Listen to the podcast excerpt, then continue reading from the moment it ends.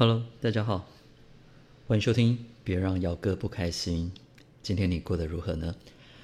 正在听节目的你，希望你戴起耳机来放松一下你的耳朵。那同样的，我们在今天的节目当中呢，先让大家来放松一下你的耳朵。嗯，今天放松个三十秒好了。OK。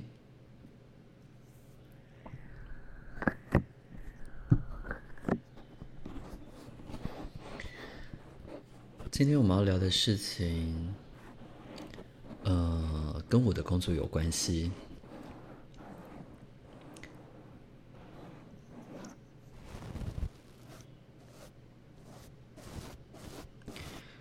你现在在工作吗？还是你是学生？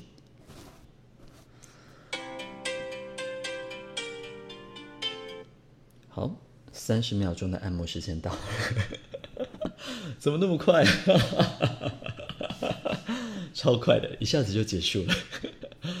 我本来想要跟大家聊一聊，我本来想要跟大家在这个按摩的时间聊一下，就是你工作开不开心，或者是你读书开不开心，秀姐的吸干的鬼咯。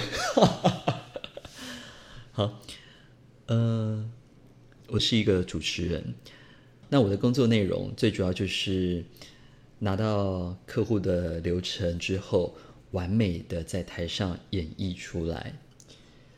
但是在近期都会有一个状况很奇怪，就是当客户越来越信任我的时候，他们会在活动之前会打电话或者是 Line 跟我联系，问我说：“哎，你你觉得这个流程怎么样？”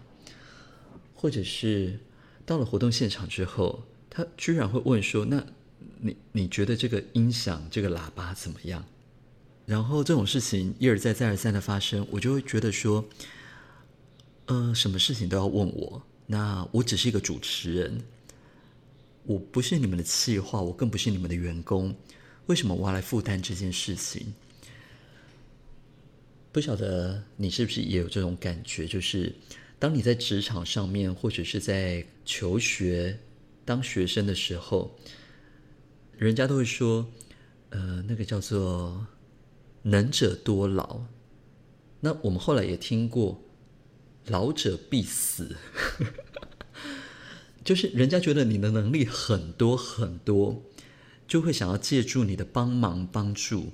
但是，然后呢，你帮了一次之后，就会有第二次，你帮了第二次之后，就会有第三次。请问，你帮忙完之后，你的薪水有增加吗？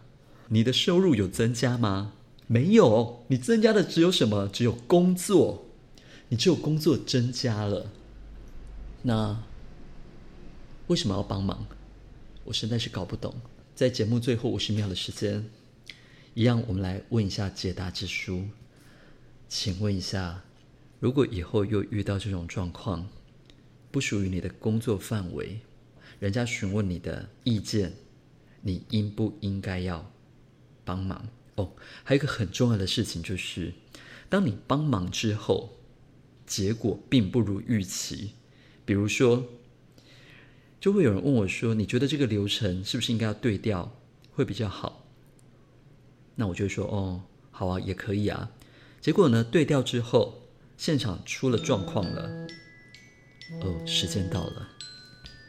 重点就是出了状况之后，承办人就直接回答说：“主持人说的啊，主持人说可以啊。”那最后这个问题是谁的？我的，是我的。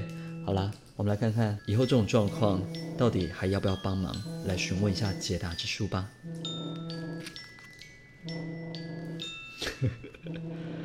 他说：“用好奇玩心多加探索，